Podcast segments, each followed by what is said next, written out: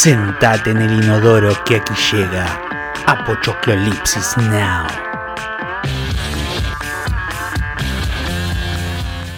Eso tan maravilloso es el pasado.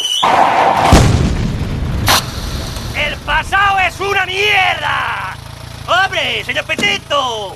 ¿A qué no sabe con quién está? Con el Brunelleschi. ¿Y a qué no sabe cómo está poniendo el Brunelleschi ese ladrillo? ¡Contrapeado! ¡Contrapeado, sí señor! ¡Como no se pone lo menos hace 20 años! ¡Claro! Así está el mundo de la construcción. Por chorizos, como el Brunelleschi. En el cine es necesario no dar explicaciones, sino actuar sobre los sentimientos del espectador y la emoción que se despierta es lo que provoca el pensamiento. El cine no es una manera de seguir soñando. Tampoco se trata de un arte a través del cual tratamos de reflejar la realidad tal como es, o deformarla y reflejar una imagen grotesca. Para mí, el cine no es más que una manera original para crear un nuevo universo, un mundo fascinante que mostramos a los demás, para que puedan descubrir todas sus maravillas ocultas. Palabras de Tarkovsky.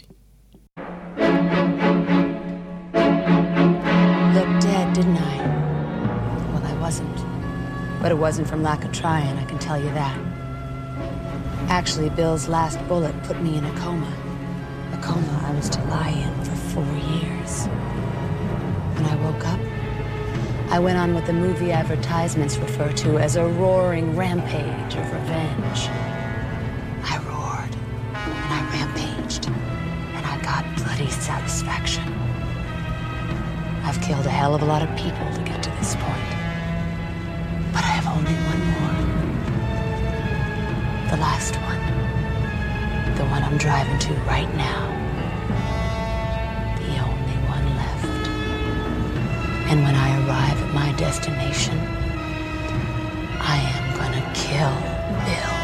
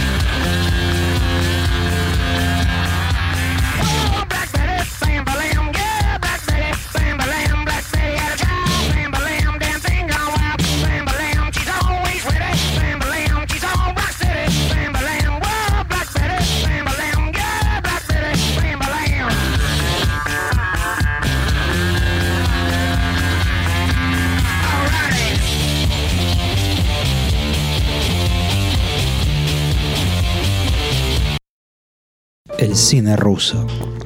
El cine ruso, hola, ¿cómo les va? Bienvenidos.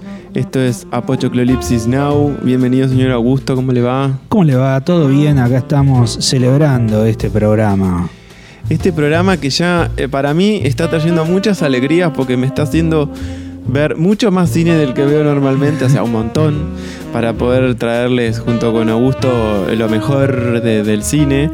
Y bueno, esto que nos, nos gusta, por lo menos nos parece interesante de siempre arrancar el programa, además de con algún audio de alguna película, no sé si descubrieron cuál es el que, el que estuvo antes que empecemos, eh, pero con palabras también de gente que sabe, con gente que, que, da- que dio cátedra, porque este señor ya no está entre nosotros, pero que es Andrei Tarkovsky, ¿no?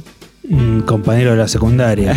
Maravilloso, el, el- el ruso, el ruso con sus historias fantásticas eh, y fuertes, algunas, Y lenta sobre todo. y lentas, pero un señor que dio, para mi gusto, de las mejores eh, direcciones de fotografía que pudo haber habido en la historia de las direcciones de fotografía, ¿no?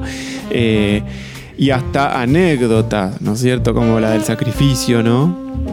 No sé si la conocen, la película del sacrificio, de las pocas que, que hizo, creo que a color. Eh, pero toda la- en el sacrificio hay un gran plano secuencia donde va- vamos viendo que se va incendiando, ¿no?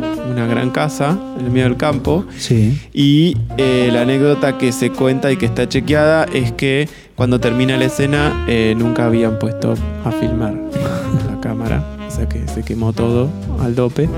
Y tuvieron que hacerlo de vuelta. Mandar a construir todo de vuelta y quemar todo de vuelta.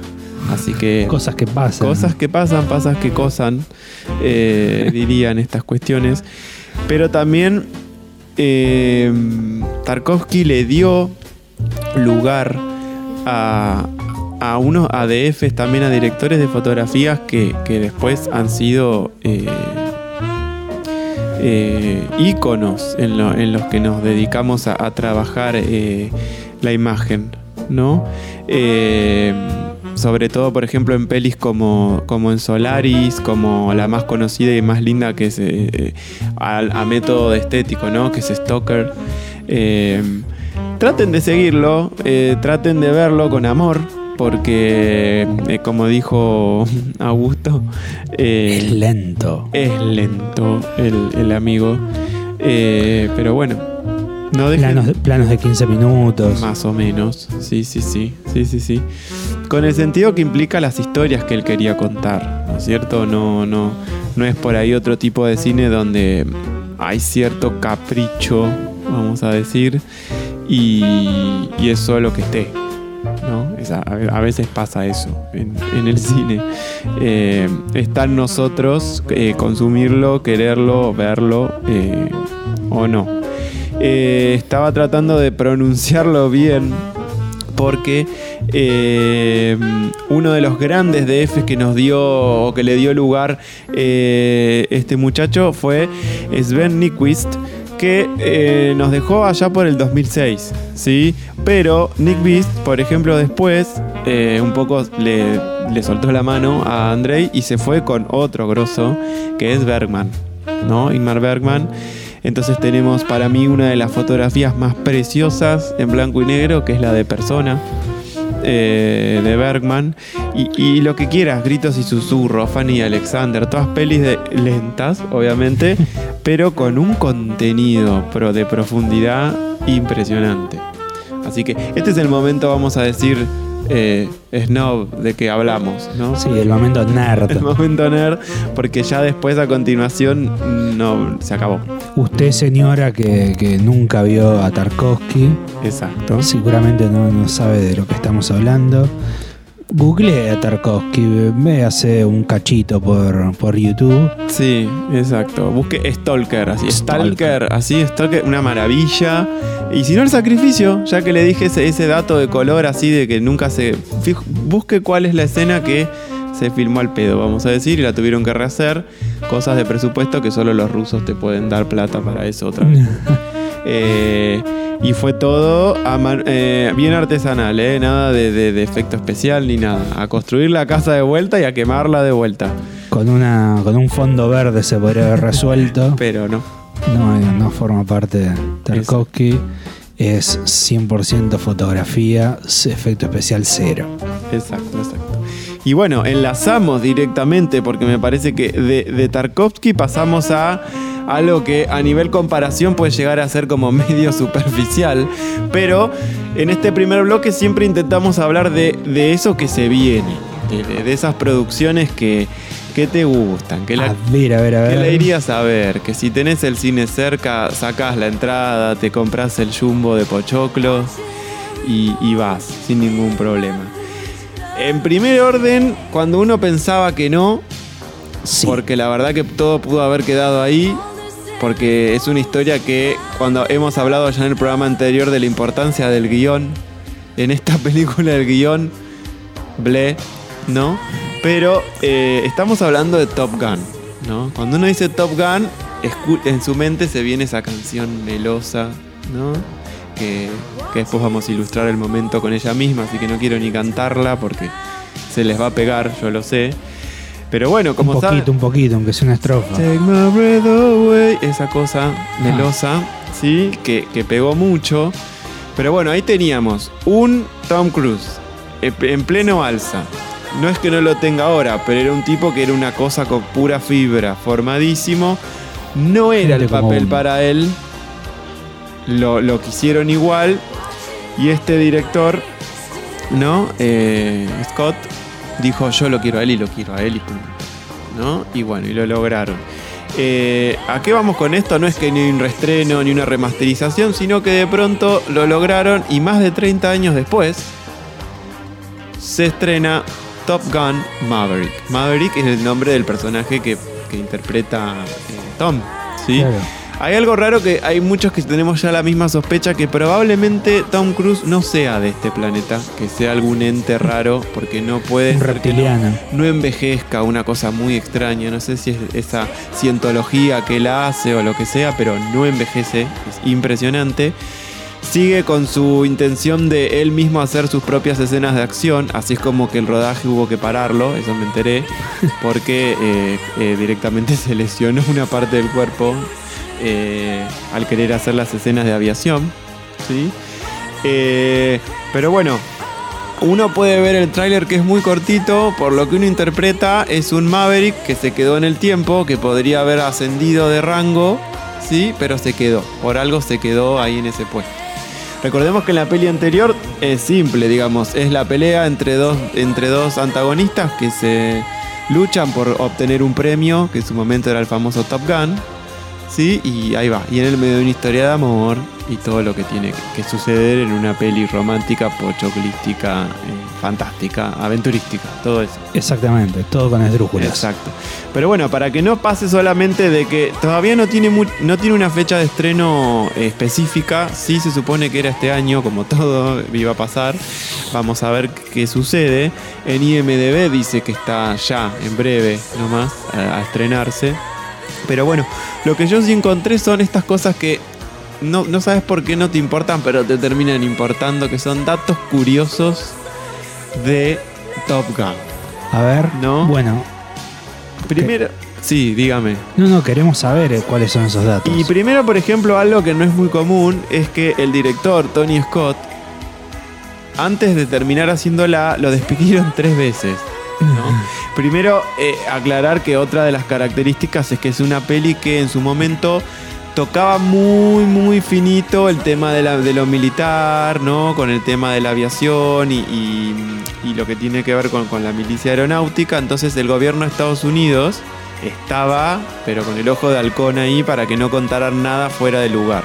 ¿sí? Cuidando el mensaje de Hollywood, Eh, como siempre. Tony Scott, eh, ya, en su, ya bastante divo, él decía, yo quiero esto. No lo, bueno, me voy. Entonces se iba y lo volvían a traer. Y así sucesivamente. Y eh, negociaba, ¿no? Entonces lo echaron tres veces hasta que le dieron más o menos lo que él quería y eh, se quedó. ¿Sí? Eh, otra cosa que pasaba y que solía pasar muy de divo de esas épocas es que no se llevaban para nada bien los protagonistas. Este Val Kilmer que uno lo tiene por ese Batman de horrible, perdón, pequé, ese Batman que no me gustó, de que pelea contra Schwarzenegger y, y la hidra venenosa. En Batman y Robin. Claro, prefiero quedarme con el recuerdo de Val Kilmer siendo el santo. Eh, pero bueno, eh, recordar que el director de, de esta peli de, de Top Gun, como todos, hizo sus cosas interesantes y sus cosas que podrían ser olvidables. O sea, de pronto hizo para mí una de las mejores pelis sobre deporte con Robert De Niro que se llama The Fan, bastante vieja, del 96. Eh, y después hizo cosas raras como eh, Dominó, quiso, quiso, quiso meterse en el mundo de los superhéroes y, y reproducir a Domino y no la pegó. Está decente, pero no la pegó. Y bueno, y acá con Maverick creo que se está tirando de vuelta al intento. Entre otras curiosidades que te puedo comentar, por ejemplo, es que imagínate lo que pudo haber sido esta peli, porque quien la quiso dirigir antes que Tony Scott fue Carpenter. Imagínate Top Gun hecha por Carpenter. O sea, hubiera sido una cosa muy rara. El avión se volvería asesino, una cosa medio rara. Y si Carpenter, si no hay terror, casi que, que uno no lo, no lo puede pensar. Y otro que quiso dirigirla y no lo logró fue Cronenberg. Ya está. Listo. Ahí sería, no sé, aviones con brazos, una cosa muy rara. Lo amo a Cronenberg. No lo veo haciendo Top Gun, pero bueno.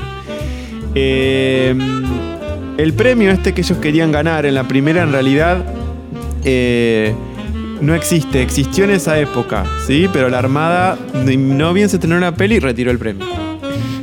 No sé, esas cosas que pasan, después no sabemos por qué. Lo que sí sabemos que esto, lo, eh, digo, está claro, a veces lo mediático, sobre todo el cine, eh, levanta o genera eh, emergentes y hasta, y hasta acciones del público que por ahí uno de otra forma no podría, ¿no? ¿En qué me refiero? Con esta peli, una vez estrenada, el dato dice que las solicitudes a la Armada, a la Armada aumentaron un 500%. O sea, vieron esta peli y la gente se quería escribir a la Armada. O sea, querían ser Maverick. ¿No? Eh, volvemos a esto del mensaje, obviamente, americano. Que ma- si en 300 no estaba claro, acá está clarísimo el mensaje americano. en Top Claro, bueno, in- inclusive em, no era casual que a Elvis Presley lo pusiesen también disfrazado de, de marín, alentando a que se unan al ejército para ir a pelear a Vietnam. Claro, claro, claro. Comienzo de los 60. Y volviendo a este tema de los guionistas y su forcejeo, esta película no fue pensada como una película de amor. En el guion no había ningún romance. ¿Quién vino? Los productores y Tony Scott y dijeron, acá me pones a esta piba y que se enamore de Tom Cruise. Es así. Eh, no quedaba otra. Infaltable, las reglas de Hollywood siempre tan, tan pro- propenso a la originalidad Hollywood y, y arriesgando tanto. Bueno, y esto, esto como te decía, no se llevaban muy bien, tampoco era tan grave, pero algo que se suele hacer para fomentar el desarrollo actoral de con quién vas a trabajar, se propuso que durante todo el rodaje los, los antagonistas no se vieran para generar esa rivalidad. Entonces, ya, de entrada no se llevaban bien, le, le vino al pelo a Tony Scott y dijo, bueno, que no se crucen nunca. Eh, hablamos de Val Kilmer y Tom Cruise, ¿no es cierto? Eh, pasando de que, que Tom Cruise nunca quiso interpretar a, este Maverick. eh, y obviamente Tony Scott, con la labia que tiene, lo convenció. ¿sí? Así que ya estaba medio enojado. Mira, como últimos datos curiosos, primero el guion, eh, la Armada no lo aceptó. O sea, la Armada de Estados Unidos tuvo mucha influencia en el guion de esta película. Estamos hablando de Top Gun, no sé si se dan cuenta, ¿no? Sí, que sí. dice, peli que la vi en Space, en Cine Shampoo de Canal 13. Miren todo el lío que tiene para poder haber llegado a lo que llegó, ¿sí? Eh, y bueno, con el objetivo de captar la esencia de la peli, el elenco tenía permiso, esto es cualquiera, pero me encanta, tenía permiso salir día, eh, día a día. Podían salir a bailar y disfrutar de un momento eufórico en sus vidas. ¿Se acuerdan que era un viva la pepa un poco los amigos ahí de cuestión? Eh, la producción decía, ¿sabes qué? Anda, dátela en la pera, vení mañana, actuás y así sucesivamente. Y bueno, salió porque fue la peli más taquillera del 86, de 1986. Recaudó 360 millones de dólares.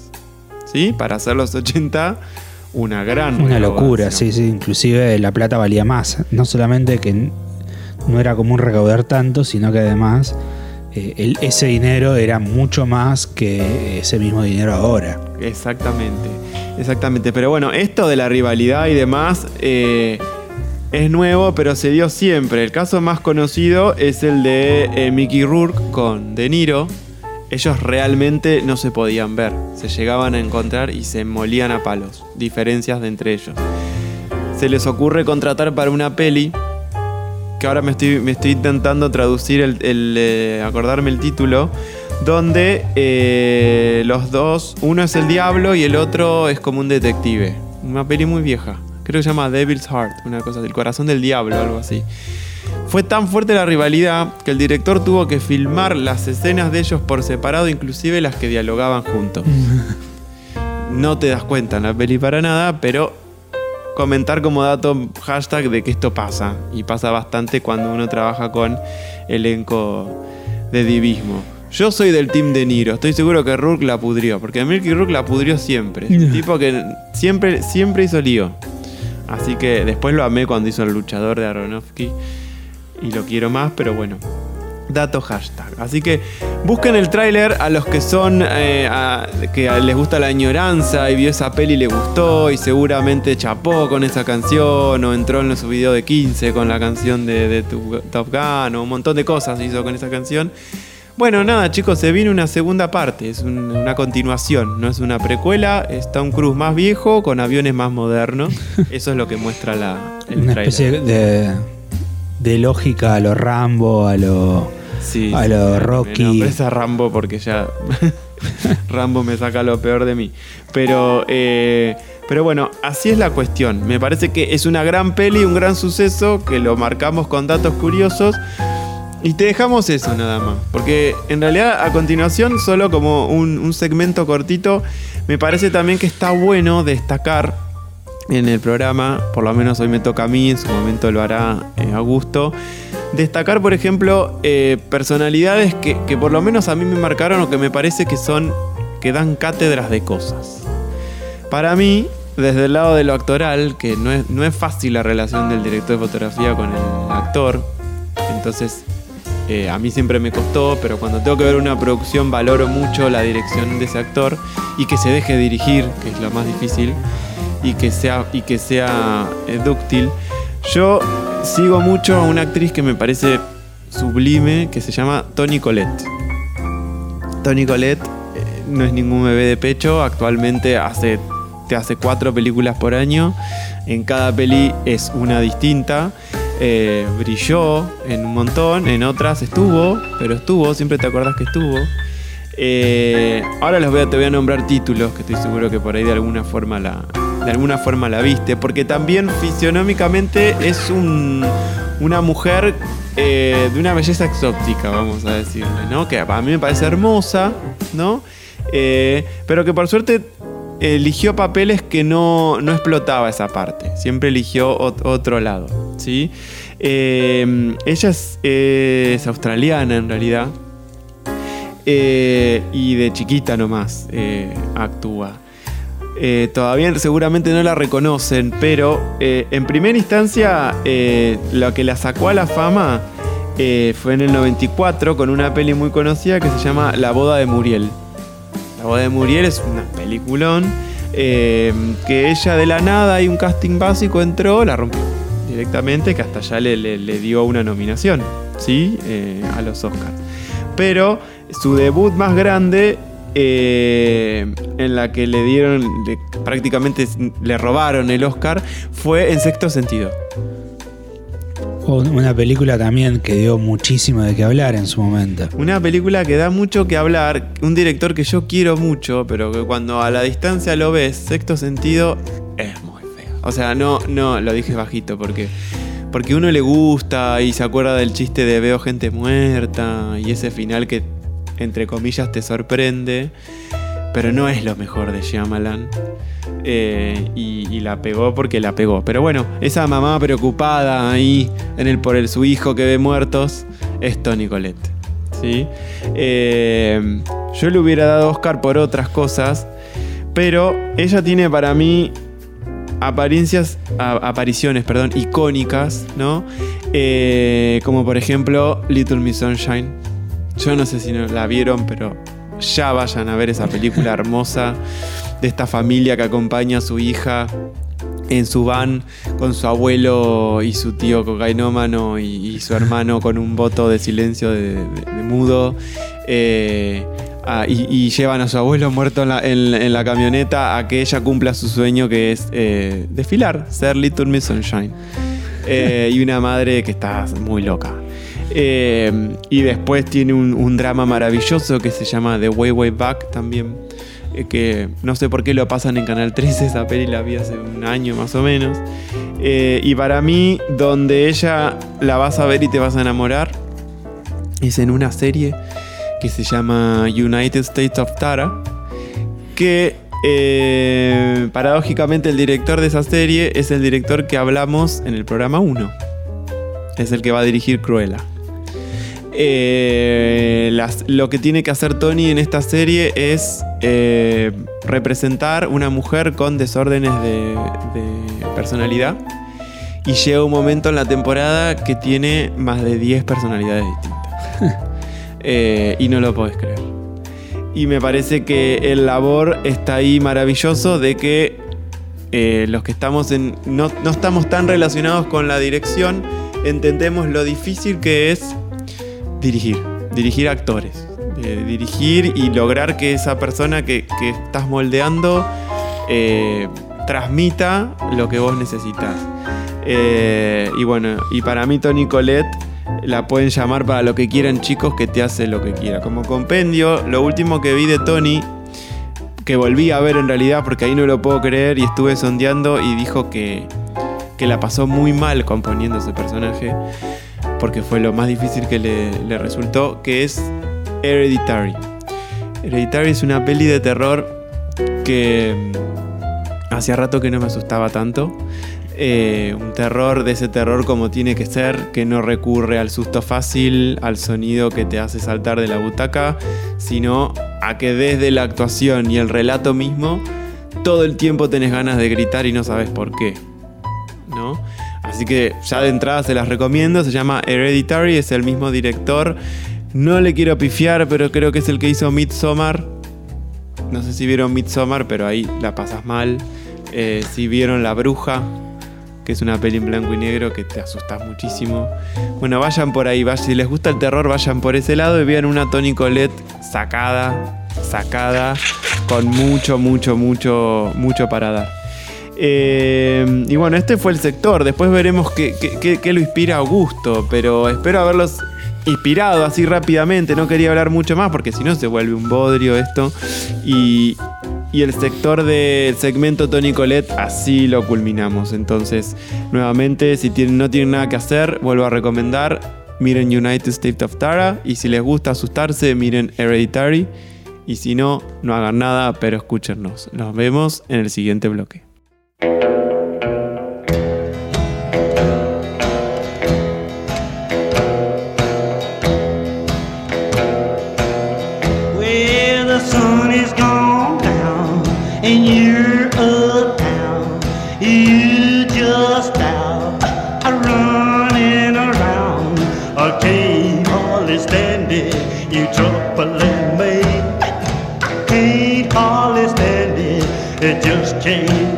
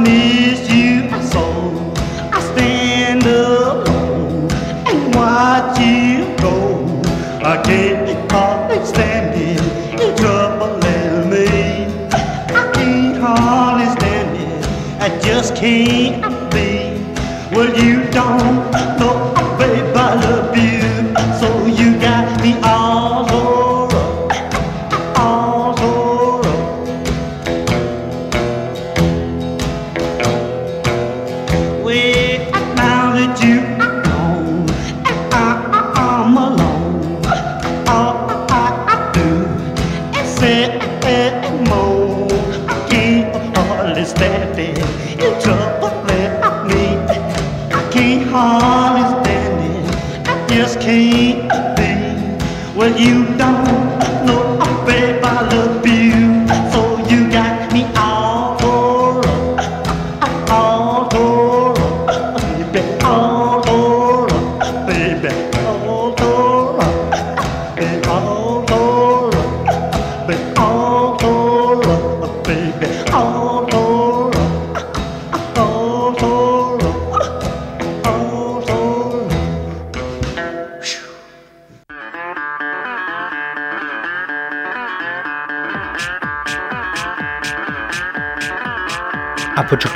Now, como en el cine, pero más barato.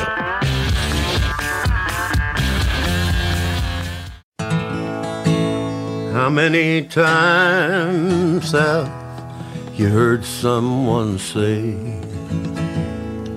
if I had his money, I could do things my way.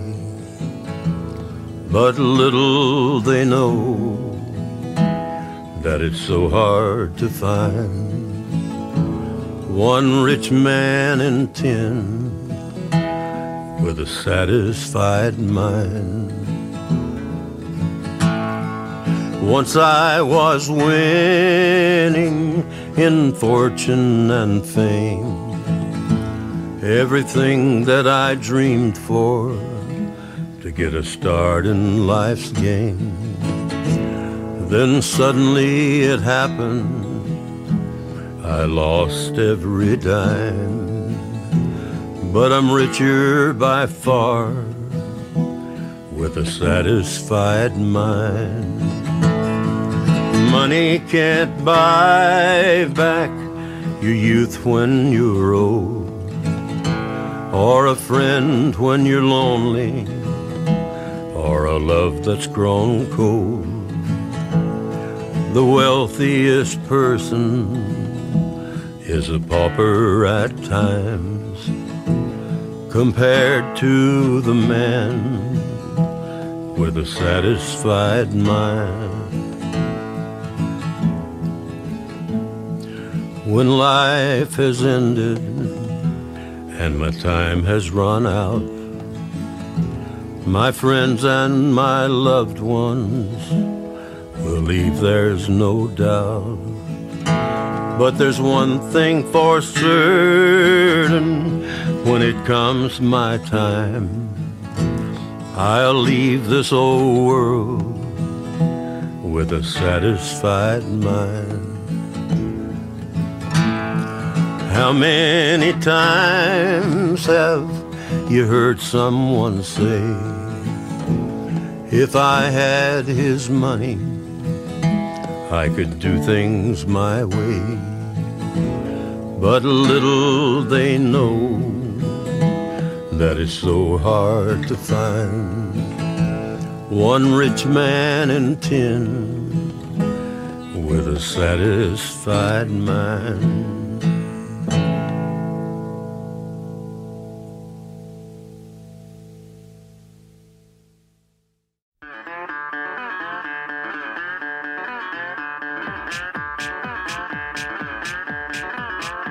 Un programa como los otros, pero distinto. Bueno, eh, Augusto, en esta nueva sección, porque vamos a inaugurarla con, con esta persona que, que es gente que hace cine, eh, puede ser cualquier persona, pero esta no es cualquier persona. Eh, tenemos la, eh, la forma de entrar en esta nueva sección. Ya, mira, ya te la presento, pero ya, ya mismo. Eh, ella es licenciada en cinematografía, con orientación en, en iluminación y cámara cinematográfica, o sea, es directora de fotografía. ¿sí? Egresada de la Universidad del Cine, así que somos colegas con, con esta persona. Eh, lo interesante de, de esta entrevistada es que ella en el 2005 ingresa como becaria en el laboratorio de imagen. Y ahora vamos a ver qué, es eso, ¿no? Y desde ahí en adelante, después nos va a contar cuándo fue el suceso en que tomó la posta del lugar, eh, se encarga de toda la supervisación de los que son los procesos de revelado de negativo de, toda eh, la universidad. Obviamente tiene formación también en, en, restauración y ahora nos va a contar, pero antes, te sigo dando el suspenso, vamos a contarle a quienes nos están escuchando un poco... Eh, ¿Por qué arrancar desde este lado del cine, no? Porque uno piensa, bueno, el cine tiene el director, el, el que ilumina, el guionista. el guionista, y de pronto hay una figura tan importante que hasta toma decisiones con respecto a, a, la imagen junto con el director de fotografía, ¿no es cierto? Que es la parte de laboratorio, laboratorio de imagen. En este caso, esta persona se encarga de lo que es los negativos, ¿sí? Pero vamos, vamos a, a convocarla. Con nosotros acá está Sol Colombo. ¿Cómo estás, Sol? Hola Santi, bueno, eh, bien acá. Eh, bueno, como vos bien dijiste, estoy a cargo del, laboratorio ahí en la Universidad del Cine.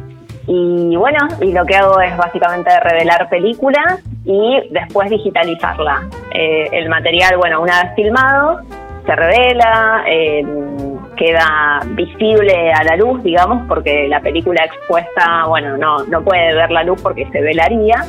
Y, y bueno, y una vez que está revelada y que puede ver la luz, se digitaliza y, y bueno, y ahí sigue, sigue su proceso hasta que se, se termina. Pero básicamente mi parte es esa, es controlar el, el- ambos procesos.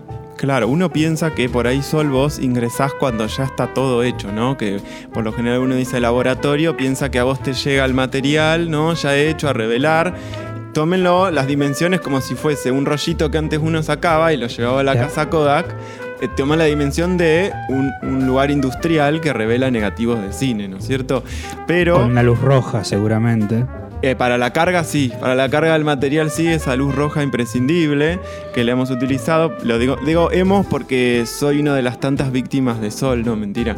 Trabajé, todo lo que aprendí, me formé fue gracias a ella, fui, fui becario como ella, después ella tomó la posta y, y la acompañé lo mejor posible durante varios años ahí en el laboratorio, revelando un montón de cosas. Todo avanzó, así que nos va a contar cómo está eso hoy, ¿no? Porque imagínense que estoy hablando de casi 10 años atrás, el negativo todavía estaba como lindo de usar y bastante, y ahora un poco va fluctuando eso. Pero para volver a lo que estábamos diciendo, cuando uno va a realizar un proyecto en el que se sabe que se va a trabajar con película, lo ideal no es comprarla, exponerle listo, sino que siempre hay un trabajo previo, ¿no es cierto, Sol, a todo esto? ¿O debería Sí, haber? siempre, eh, bueno, lo ideal es, es como el primer contacto con el director de fotografía, saber qué película se va a usar, porque, bueno, en muchos casos, en la mayoría de los casos me ha tocado revelar película vencida eh, y película encontrada así en algún lugar o alguien que le regaló unas latas a tal o que se consiguieron latas de tal emulsión, entonces eh, siempre es, bueno, conseguimos estas latas y queremos filmar algo y no sabemos cómo están. Eh, y bueno, y ahí empezamos como a ver un poco cómo hacer para que, para que esas latas eh, rindan para el, para el proyecto que, que quieran hacer. Eh, básicamente para que no haya una diferencia en las expectativas y resultados, que, que bueno, no esperar una imagen que esa película no pueda dar. Así que bueno, en general cuando hay dudas hacemos una prueba, vemos cómo está el velo. eh, eh, es básicamente ver cómo, cómo responde esa película a la luz y, y bueno, y ahí vamos, vamos viendo con el DF si, si esa película sirve para ese proyecto. ¿Cómo estás, Luz? Eh, Es Luz Sol, hablando de. Parecido. bueno, hablando de fotografía. Sí, Eh. Te quería preguntar, ¿cuánto cuesta hoy más o menos una lata? Eh, mira, por lo que tengo entendido, eh, creo que es cerca de los 100 dólares, 100, entre 100 y 120 dólares. ¿Y cuántos Eh, minutos es tiene? el costo de, La de 16, ¿no es cierto, Sol? La de 16 de 16. 16 sí, sí, milímetros sí, que tiene 122 metros o 400 pies, ¿no es cierto? Que equivalen a bruto, bruto, así como estirándolo en su momento, que lo estirás hasta morir, 10 minutos. O sea, calculen, Sí, ¿no? Eh, sí, sí, unos 10 dólares. min- eh, son 10 minutos 40 segundos más o menos, así que 10 minutos eh, Para quedar lo, bien, para lo no aceptado. Claro, porque acá no es, viste, como se cortó la cinta, listo, viste, ya está, se cortó, se terminó la cinta, se, te- se acabó la escena, el plano. Pero bueno, calculemos 16 milímetros. Yo había chequeado el otro día y 35 calcular el doble o más, ¿no? Recordándole Eh, al público sí. que la lata de 35 dura la, la- casi la mitad de una de 16. Así que uno va haciendo esos cálculos. Pero no es de asustarse, ¿no, Sol? Porque todo. Después hablaremos con gente de producción y más o menos nos sabrá hacer un paralelo entre. Bueno, lo que gastás en fílmico, por ahí te lo sacás de otro lado de esas cuestiones. Pero. Eh, bueno, la data que nos tira Sol es eso. Calculen unos, dijiste unos 100, 100 dólares. 100 dólares Sí. Por 10 una minutos. lata de 10 minutos, ¿no es cierto? Lo que nos lleva a la pregunta es, supongo, Sol, eh, o sea, ella eh, ingresó un rato antes, ¿no? un ratito antes que yo a la facultad, eh, y, y- y mamó todo esto del fílmico, y yo también, y lo que uno aprovechaba esos 10 minutos, ¿no es cierto? Eh, o tenía Sí. que hacerlo. ¿Cómo lo ves en paralelo ahora con respecto al digital? ¿Ustedes tienen relación el laboratorio de imagen con la parte digital? Mira, no, no tanto, o sea, no. mm, digamos, en lo que es postproducción, la parte digital va directamente al, departamento de, de edición, que es donde, donde continúa su proceso.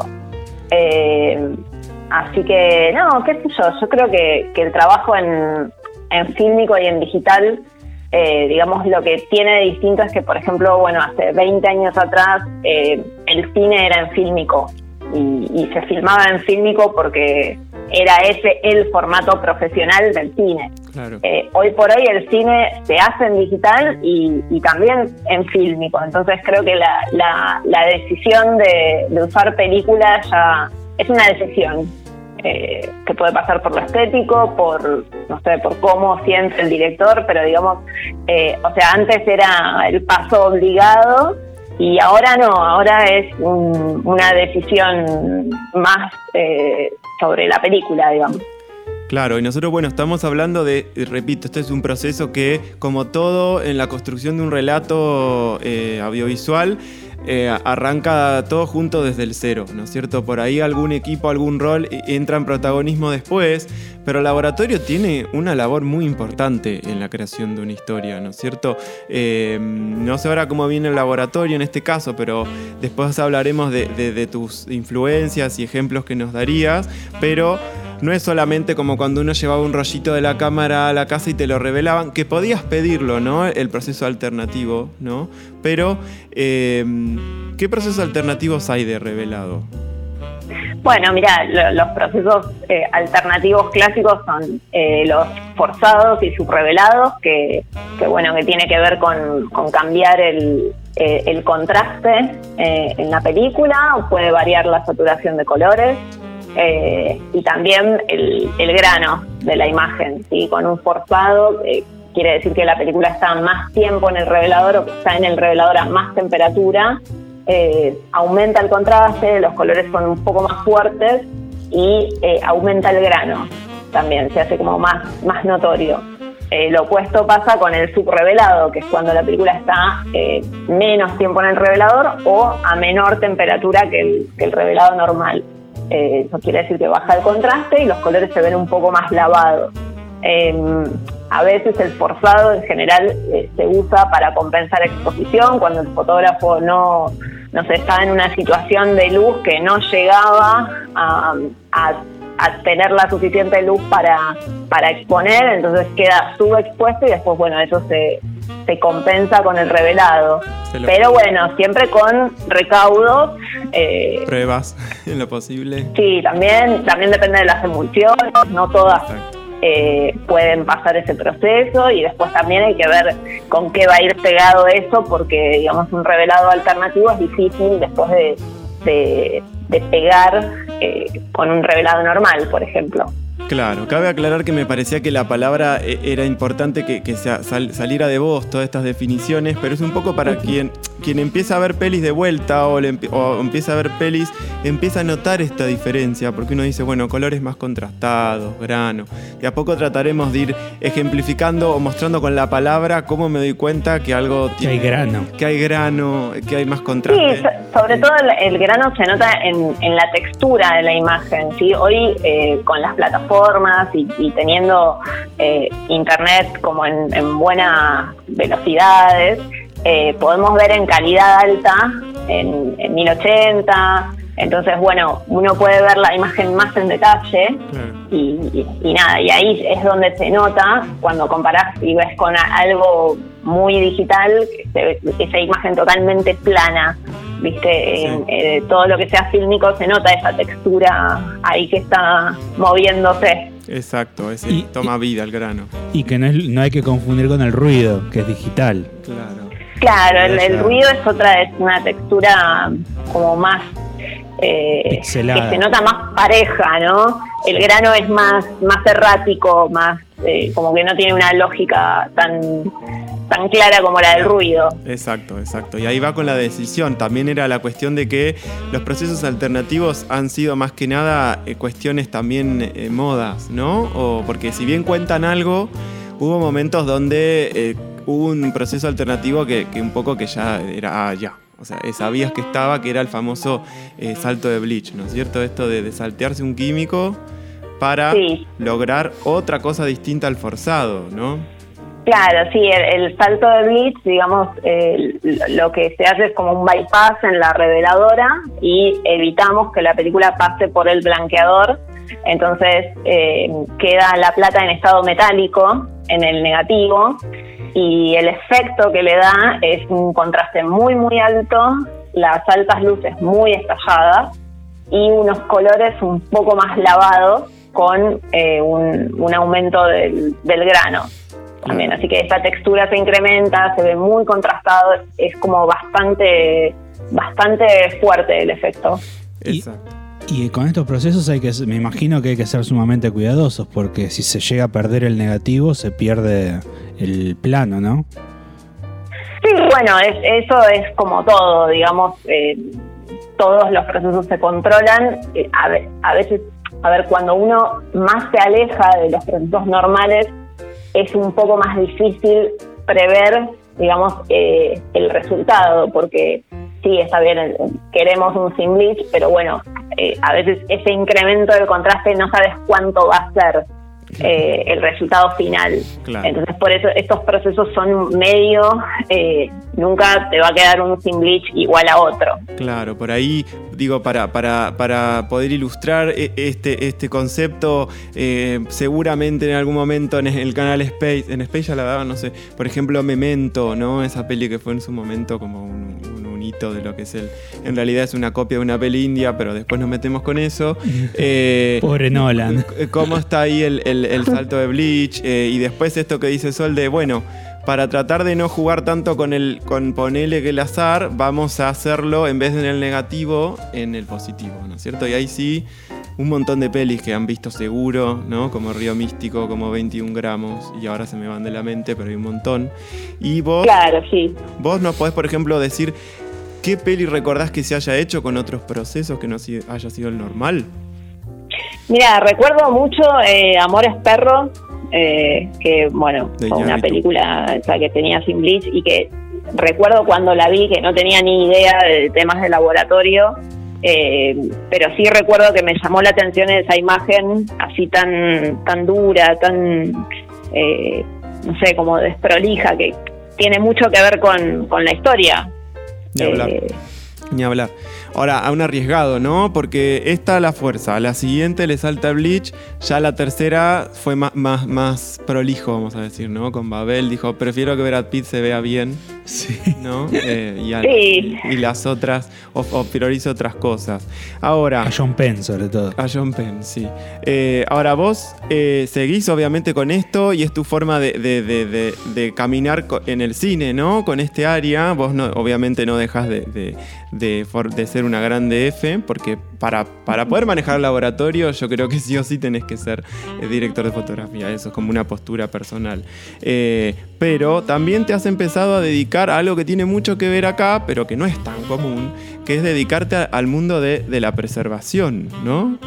Y restauración. Sí, eh, sí, siempre, bueno, todo lo que tuviera que ver con la película siempre me llamó la atención. Eh, y, bueno, y me empecé a interesar eh, también por eh, películas que me traían al laboratorio para limpiar o para preparar o para identificar, que cosa de, bueno, encontré esto y no sé qué es. Eh, entonces, bueno, esto de ponerlo en la mesa y, ver y, tratar de, de descifrar con toda la información que vos tenés ahí eh, qué puede ser eso, ¿no? Eh, entonces, sí, me empecé a interesar por estos temas y bueno, hice una diplomatura y, y bueno, eh, nada, me gusta todo lo que sea película y, y bueno, que también tiene mucho que ver, o sea, también la, la preservación y la restauración sobre todo combina mucho esto del proceso técnico con el conocimiento, no sé, histórico de la película, con cómo se vio esa película.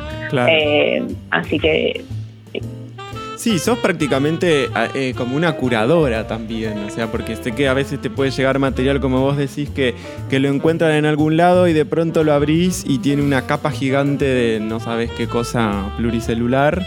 Eh, y hay que limpiarla y la paciencia y el alcohol isopropílico y ese amor por estar sentado en esa mesa y, no y ver pasar el, los fotogramas y tratar de descubrir un momento que es y después relacionarlo. Me parece que está, está bueno eso que, Sí, que, que vas sí, por sí, ahí. tal, tal cual. Eh, me parece que, que está genial. Y lo bueno es que casi que sos representante actual de, lo que es el espacio de la restauración en Argentina, porque si bien hay grandes, te estás formando y para bien, ¿no? Porque tuviste la posibilidad de formarte en, grandes espacios, ¿no?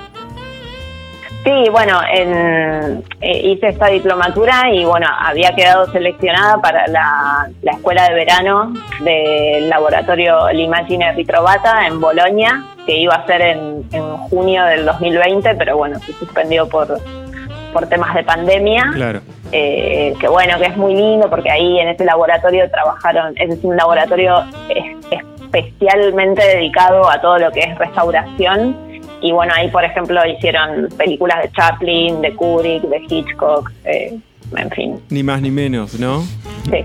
Y, y también cuando pensamos en la restauración en la Argentina, eh, por lo menos yo pienso bastante en lo que fue la última dictadura y todas la- las películas que fueron prohibidas y de las que se con- han conservado muy pocas copias. Eh, ¿Te ha tocado? Sí, sí. Eh, bueno, no solo eso, sino que eh, también hay, hay muy poco cine mudo argentino. eh, eso se perdió muchísimo y hubo un montón de cosas. O sea, de cine mudo es, es muy poco en general lo que se conserva. eh, pero bueno, digamos, estamos tratando de, de cambiar un poquito esa historia. de ¿no? encontrar, ¿no? También es una caja de sorpresas, porque ah, no sé, si- yo recuerdo, si yo supongo que vos lo tuviste que ver o hacer, no hace muy, muy eh, no hace mucho hasta se encontró material de, de Fritz Lang, ¿no? En la Argentina, de, de Metrópolis. Claro, sí, sí, sí. el- el- la- eh, las partes faltantes eh, que habían sido. Porque Metrópolis se estrenó completa, después fue censurada, se le sacaron unas partes y eso se perdió en, en la guerra. Y, y bueno, antes de que fuera censurada, vino una copia argentina que la trajo un distribuidor y bueno, esa copia se copió un montón de veces y apareció en el Museo del Cine una versión que tiene, que es la versión completa, eh, digamos la primera esa que se estrenó. Es todo un hito, o sea, cinematográficamente marca un montón Sí. esa película, ¿no? Y, y tenerlo acá eh, casi que le, le- le salvamos la, la existencia a Fritz Lang.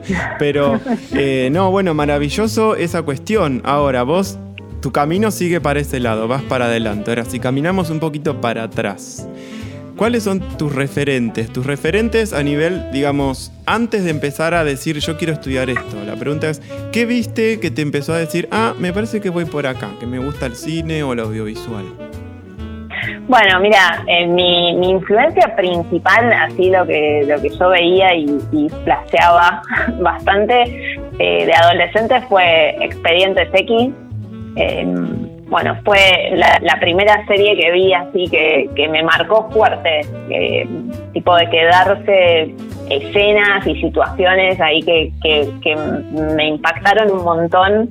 eh, ver esas historias, esos capítulos distintos, eh, no saber nada, porque en esa época, bueno, en los 90, cuando yo era adolescente, no, no tenías una guía de capítulos, o no sabías cuándo volvía la cuando se estrenaba la próxima temporada, o no sabías qué iba a pasar con los personajes, entonces Claro. era un final de temporada, no sé, que trágico y, y te quedabas angustiado, pero de verdad. Claro. Eh, entonces, bueno, esa serie sí me marcó mucho y de hecho la estoy viendo ahora porque está en una plataforma y, la verdad que la estoy disfrutando un montón y recuerdo esas sensaciones, esas emociones que me produjeron algunos capítulos que es como, no sé, eh, se me quedó como muy, muy, muy fuerte. Y bueno, y también lo que veía mucho era Caloy en su tinta, esos cortos de animación que, que pasaba, que digamos era una selección re linda que nunca sabías qué, qué ibas a ver, qué, qué venía en el próximo capítulo, o qué técnica de animación, o, o qué, ibas qué, qué iba a ver en, en el programa. Pero bueno, eso me fascinaba bastante también, eh, como ver cosas que no, que no era el cine tradicional. Y de ahí en más empezaste a caminar y bueno, y después uno empieza a ver cosas como por ese estilo. Digo, me parece lindo resaltar que por ahí uno hoy en día, por, por charlar con otras personas, uno encuentra a veces el, entre comillas, prejuicio de decir, ah, no, trabaja en cine, laboratorio. Eh, Uno esperaba que me respondieras que, que lo primero que viste y te saltó a hacer cine es, no sé, los 400 golpes, ¿viste? Como, como- y no. Claro, no, no, no es mi caso, no. Igual el cine en mi casa siempre estuvo muy presente. Eh, o sea, en mi casa los fines de semana, eh, yo recuerdo los sábados ir a acompañar a mis padres al videoclub a buscar la película que habíamos reservado la semana anterior, eh, pero era todos los fines de semana. Eh, había, mágico. se veían películas. Sí, sí, sí. Eh, y Claro. bueno, y yo veía después todo lo que es Disney, eh, que bueno, que también era un momento así muy feliz. Claro, Eh, claro. Y ahora, transitaste todo tu camino, te formaste, hoy actualmente. Yo qui- quisiera, por ejemplo, ver algo. Vos, ¿qué nos podés recomendar que digas, bueno, mira, la verdad que acá el DF dijo, voy a trabajar la parte de imagen desde el laboratorio y se va a notar? ¿Qué, qué- qué producto vos nos podés recomendar? Bueno, mira, eh, una película en la que trabajé y, bueno, y fue un placer y, la recomiendo porque eh, o sea, me gusta que vean cine nacional y también cine eh, hecho por mis amigos. Eh, es eh, poner al rock de moda. Es un documental sobre una banda de rock, banda de turistas, que hizo Santiago Charrier. Y, bueno, eh, en esa película hay un mix de formatos.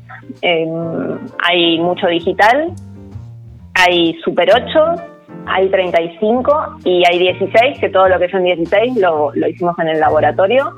Y, y bueno, y todo lo de, digamos, todo lo que es fílmico es, eh, son momentos de la banda tocando. Entonces, bueno, había una como una intención ahí de romper bien esa imagen eh, en los momentos de la banda tocando y, y bueno, y quedó, yo creo que está, está muy, muy logrado el efecto porque funciona muy bien ese fílmico así bien roto con el- la pureza del digital. Claro, y Santi es un ser que, que viviría con a- acostado tipo Mac Patton en, en negativo, ¿no? O sea, es uno de los pocos que, que creo que no, no negocia, que, que si pudiera lo hace todo eh, en negativo. Sí, Así que gran, gran ejemplo para, para contar que, que acá, se que eso, eso se hace acá, ¿no? Sí, sí, la pueden ver, la película está en Cinear, así que nada, es una linda película, no te vas a aburrir porque también tiene esto de, de la imagen así muy, eh, muy cambiante, Y muy rock todo. sí, muy rockera. Y esta idea, digamos, de, de combinar distintos tipos de cinta, eh, ¿responde a una cuestión técnica o responde a una cuestión estética? No, es más que nada estético, eh, es más de buscar, digamos, que la película también cuente, ¿no? Que el formato también cuente. Eh, va, va, va por ahí. Por lo menos en este caso, que he tenido conversaciones eh, con, con el director, bueno, la idea era es esa. Ni hablar, ni hablar. Bueno, por último, no nos vamos a quedar como que solamente eh, ves pelis. Igual yo no voy a dar, no voy a dar detalles, conozco eh, la forma de Sol de, de- de- de entrarse al mundo audiovisual. Por ahí probablemente ahora ya visto una serie que yo le recomendé en el 2010, pero porque se toma su tiempo Puede ser. y la ve. Pero actualmente lo que sería este, este nuevo formato de, de la serie, ¿qué, qué Sí. estás viendo? ¿Qué ves, Sol? Bueno, mira, estoy, estoy viendo eh, Expedientes X, que la estoy volviendo a ver. Eh, estoy viendo otra serie en fílmico también que es un poquito vieja, que también tiene una, una estética así, que combina varios formatos, que te la recomiendo si no la viste. Es viejita, es Californication, Sí, maravilloso. eh, con David Duchovny, el mismo protagonista Claro. de, de no, no es casualidad, me parece. Eh, y, y ahora empecé a ver Your Honor, que es la de es la nueva de Brian Cranston. Sí, Esa es nuevita, nuevita, porque se estrenó en diciembre. sí, sí, he visto repercusiones. Vamos a nombrar que Brian Cranston es, eh, es el protagonista de Breaking Bad, ¿no es cierto? Sí. Walter White. Sí, sí. Así que vi, defraudar vi actoralmente. el primer capítulo y me gustó muchísimo. Bien. Está muy linda la imagen. Claro. Eh, también súper prístina digital, Bien. muy definida, muy digital. Eh, pero bueno, eh, digamos de lo, de lo nuevo estoy viendo eso. Vi hace poco la de mm, esta serie que no me acuerdo cómo se llama, que es la de mm, la de Scorsese con Frank Lebowitz. Ah, Eh, mm, mm. No sé si la viste, que son unas entrevistas. Ella es una escritora, estaba muy buena. Ajá. Y, y sí, y vi eh, hace poco la de Hotel Cecil, que bueno, no me gustó mucho. pero bueno, la vi porque estaba ahí. Bueno, pero, o sea, estás viendo, me gusta, me gusta que estás viendo porque sos una, una- una mujer de, de trabajar un montón y de, y, de, y de tener muchas responsabilidades. Así que también Sí. lindo poder charlar con vos un rato, eh, poder entonces recordar que Sol, ella está inclusive es referente y representante de lo poco que queda en laboratorios de imagen en el país, ¿no es cierto? O sea, Sí. queda, queda, laboratorio de la FUC y ¿qué? Eh, mira, así de proceso continuo con el proceso controlado, solo nosotros. Después, bueno, está Arcoiris, que revelan Super 8 y 16, pero Sí. ellos eh, lo hacen de otra manera, digamos, no es el proceso tradicional industrial claro. eh, continuo eh, clásico. Claro, claro. Sí, sí, sí. Sí, así que imagínense, Sol tiene ahí eh, un, un poder importantísimo eh, para todos los que les interese y por ahí empiezan a estudiar cine, cuando vayan a recorrer el lugar, pasen, tiene las ventanitas, Sol está ahí con las manitos en el guardapolvo, pero te puede saludar. eh, y, y desde la ventana se ve todo, está perfecto. Eh, y bueno, Sol, muchísimas gracias por, por, por tu aporte, por ser la primera en aparecer que, que hace cine. eh, porque haces mucho cine y encima haces patria, mira, porque es el único, Sí. es el único laboratorio Realmente, que sí. queda. Eh, Sí, así que sí, con sí. eso también agradecerte. Eh, y, y- bueno, Y ah, promoviendo Cinear también. Y, Está muy bien, exacto. Sí, sí, totalmente. Bueno, gracias a ustedes. Eh, bueno, vean cine argentino, eh, espero que la gente se enganche y, y hay un montón de opciones, un montón de cosas. eh, nada, hay de todo para ver. Eso, Así y que, presten más atención ahora a la imagen, a ver qué piensan, si están fílmicos, si no, les hace hablar en otro momento. Y bueno, y ya pasaré eh, todo cubierto en alcohol en gel a saludar y a tomar mates antes de dar clase. dale, dale, te espero por ahí. Perfecto, muchas gracias, Sol. Gracias, chicos, un beso. Adiós. Bueno, esta fue Sol Colombo, eh, representante del laboratorio de, de imagen de la Universidad del Cine, y estuvo charlando un poco con respecto a lo que es su rol en el cine, que a veces es muy desconocido, y seguramente la vamos a volver a invitar porque tiene mucho rock encima, mucho cine guerrilla y le encanta el cine nacional. Así que los dejamos con música.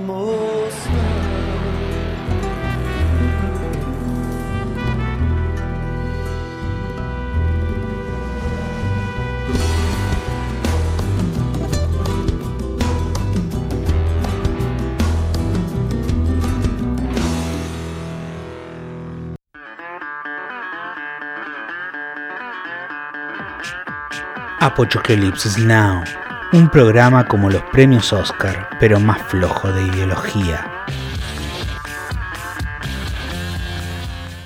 Eh, bueno, acabamos de volver de esta, de esta primera entrevista de- de- de- del ciclo. Eh, Sol Colombo, eh, una genia, una grosa, la verdad que siempre un placer ha sido charlar con ella y trabajar con ella. Y, y no saben la pasión que tiene por el cine y se quedó re manija y me dijo quiero volver y quiero hablar cosas porque le encanta el cine argentino y, y lo promueve más que bien. Pero bueno, en este tercer bloque, como ya lo estamos haciendo costumbre, todavía sigo yo, estoy ansioso de ver qué recomendación nos va a hacer en algún momento Augusto. Pero se viene la recomendación oscura de, de- de- de este programa. Recordemos que recomendación oscura es porque no ha llegado a ver la luz como se merecía. Pero antes de nombrarla, yo te voy a preguntar, por ejemplo, Augusto, ¿cuál, si, si de pronto pasa que perdés todos los sentidos y solo Sí. podés quedarte con uno, ¿con cuál te quedas? Supongo que el tacto. ¿Por qué? Y porque quizás es uno de los sentidos que más disfruto. Por Bien. ejemplo, me gusta acariciar gatos. Perfecto, perfecto, me gusta, me gusta. Eh, yo todavía lo estoy pensando, no sé, yo estoy, creo que si, si, digo, si el mundo sigue normal y el que pierde los sentidos soy yo solo, creo que preferiría perder la vista. O quedarte solo con la vista. No, no. Ah, ¿cuál preferirías perder? Sería. En realidad, perdón, si con cuál quedarte. Bueno, yo me quedaría con, eh, con el oído. Bien. Me quedaría con el oído y el resto lo vamos viendo. Cuac, lo vamos manejando, pues no voy a ver. Eh, pero bueno, traigo a colación esto porque la recomendación oscura se dio casualidad. No es que soy un fanático, pero ¿quién protagoniza esta peli nuevamente? Eva Green. Eva Green, así es. Pero bueno, Eva, mira, Eva, deja de actuar en todo lo que me gusta. ¿Qué querés que haga? No, no lo puedo hacer. No puedo haber Canceriana también, como Tom Cruise. Ah, viste, pero bueno, ya Tom Cruise no sé si lo quiero tanto. Bueno. Eh, bueno, de, de la mano de un director que se llama David Mackenzie, ¿sí? Eh, un director de esos bien cowboy que dirige con, te lo juro, eh, con sombrero puesto de cowboy y camisita a cuadros y te habla así medio cowboy. Pero te hace unas historias que, que no lo puedes creer. Entre ellas, esta peli que se llama Perfect Sense. El sentido perfecto. Exactamente, es una historia, a mí no me gustan las historias de amor, pero esta historia, más que de amor, es romántica. Y las historias románticas sí me, ca- me caben. Hablemos del, del sentido laxo de lo que es lo romántico. ¿no? ¿Qué, qué sería lo romántico para vos? Lo romántico para mí, por ejemplo, eh, Drácula, eh, William Blake. Claro, sí, esos son los, los- Digamos, los el- movimiento romanticismo, claro, Exactamente, ¿no? Romanticismo es- inglés, alemán. Exactamente, cuando ese amor se vuelve romántico, a mí ya me copa, ¿viste? El amor, el- esa cosa así como melosa, no me gusta a mí, ¿sí? Acá eligen una pareja rara porque es Eva Green con eh, Ewan McGregor, ¿no? Ewan Con McGregor. Obi- Obi-Wan Kenobi. Claro, te iba a decir, lo tenés, ¿no? De Ewan pibe. McGregor. Creo que es la persona más dúctil. Yo estoy llegando a la conclusión que los actores no americanos son más dúctiles que cualquiera. Porque Tony Collette, que es australiana, Eva, que no me acuerdo, pero es europea. Francesa. Eh, Eva. Francesa, no, claro. Es francesa. Eh, Ewan McGregor, que es recontra escocés. Eh, o sea, tienen una ductilidad impresionante. En esta historia, yo te preguntaba eso, porque lo que propone es que eh, obviamente, nuevamente me encantan la- la- las historias con distopías. Eh, en un futuro, eh, o no, puede ser, plantea más un universo paralelo. De a poco, el mundo, las personas empiezan a perder los sentidos. ¿No? Donde, todos, todos al mismo tiempo. Donde se pierde un sentido y además de perder un sentido, se gana como una, una, algo, un daño colateral. En este medio de esta pandemia de perder los sentidos, se conocen estos dos, ¿no? Digo, lindo momento para conocerte, donde parte de conocer al otro es interpretar con los sentidos, empezar a perderlos. Entonces, lo interesante de esta película, que es bastante oscura, porque es una relación amorosa muy romántica, donde se están empezando a conocer, pero al mismo tiempo se tienen que conocer lo más rápido que puedan, porque se van a tocar y no se van a dar cuenta, no se van a escuchar. eh, ¿se entienden? Se- hay un sí. momento en el que cuando pierden el gusto, antes de perder, el, el- por ejemplo, el colateral es los que pierden el gusto, al instante empiezan como a agarrarle una especie de ira donde se, met- se empiezan a embutir todo. Entonces, es la escena más oscura donde ve gente que por Que la desesperación se- claro, se manda un tarro de aceite de oliva y no lo siente. Y ellos más románticos, por ejemplo, están en una bañadera. Comiendo jabón. Exactamente. ¿Viste? Es como, te lo acepto, ¿entendés? Porque ya fue. Comamos este jabón juntos. ¿Viste? Como una cosa así rara. Eh, para mí es maravilloso el desenlace, no te lo voy a decir porque me parece que es lo más fantástico de esta película. No te voy a decir cuál es el último sentido que, que pierden.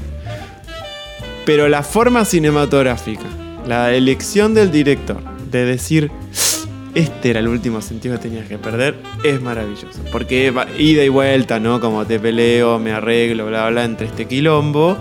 Justo el último sentido que pierden, cuando se están por encontrar, ahí lo pierden. ¿No? Decís, ah, esto cómo sigue. Eh, y bueno, la propuesta es rara, pero nuevamente, actores conocidos, disfrútenla. Eh, una historia rara.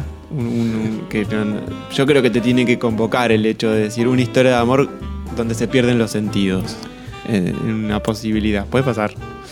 Puede pasar. Bueno, de hecho, esta pandemia y este coronavirus ha hecho que las personas pierdan el sentido del gusto y del olfato. Claramente, mirá, mirá, que, mirá qué momento para recomendarte Perfect Sense, viste que encima estos los pierden todos los sentidos, ¿no?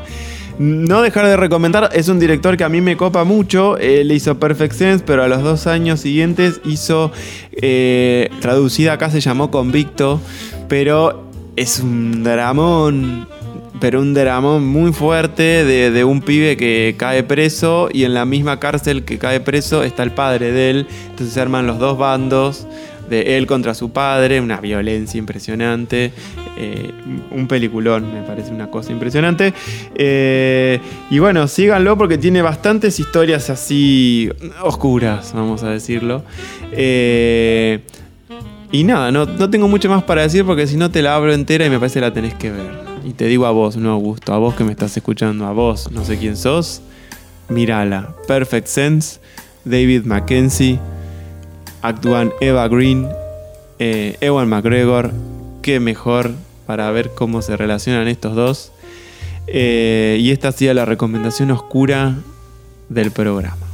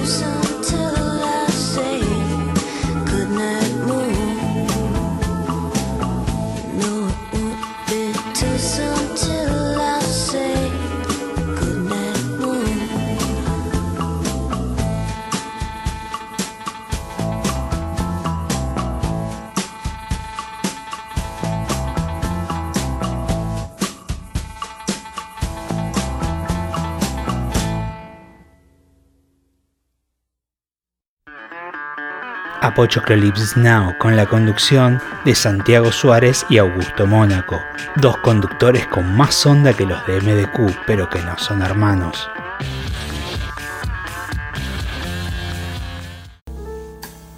Bueno, y nos vamos hablando un poco de la banda sonora o el soundtrack, como le decís vos. El soundtrack. Yo acá a los que les gusta el cine, ya yo creo que nomás en el audio que pasamos de una escena ya lo Ya reconocieron. ya Ya está. está. Cualquiera que mínimamente, salvo nuestro amigo Gustavo Pernas, que vio todas menos esta, el resto. Es verdad, cuando me enteré eso, eh, sentí como cierto desprecio. No, mentira.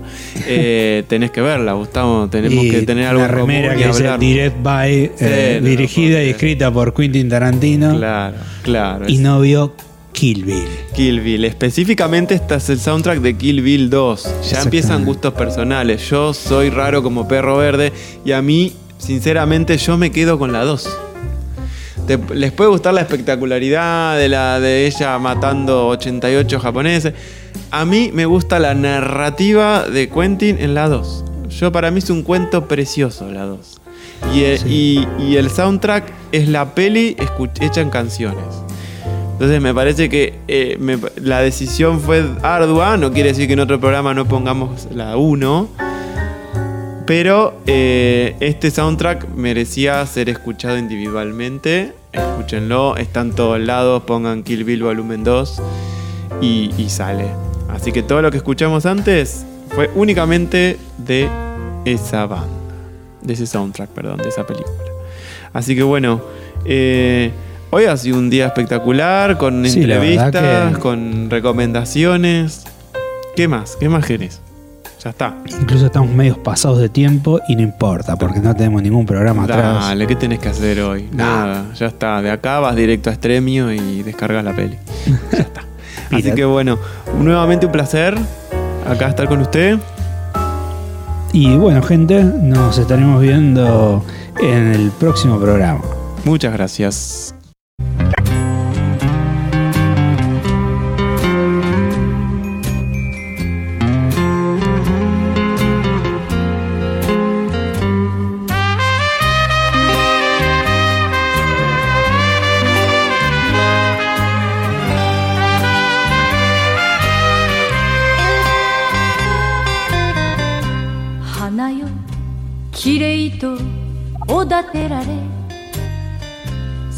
いてみせればすぐ散らされる。バカなバカなバカな女の恨み節定め悲しと諦めて。泣きを見せればまた泣かされる。女女。恨み節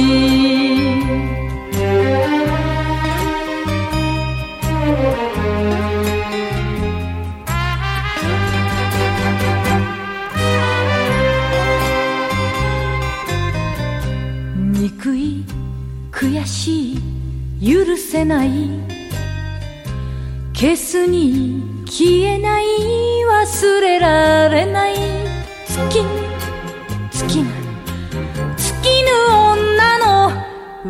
恨み節夢よ未練と笑われて冷めてみせます。まだ冷めきれぬ。女女女心の恨み節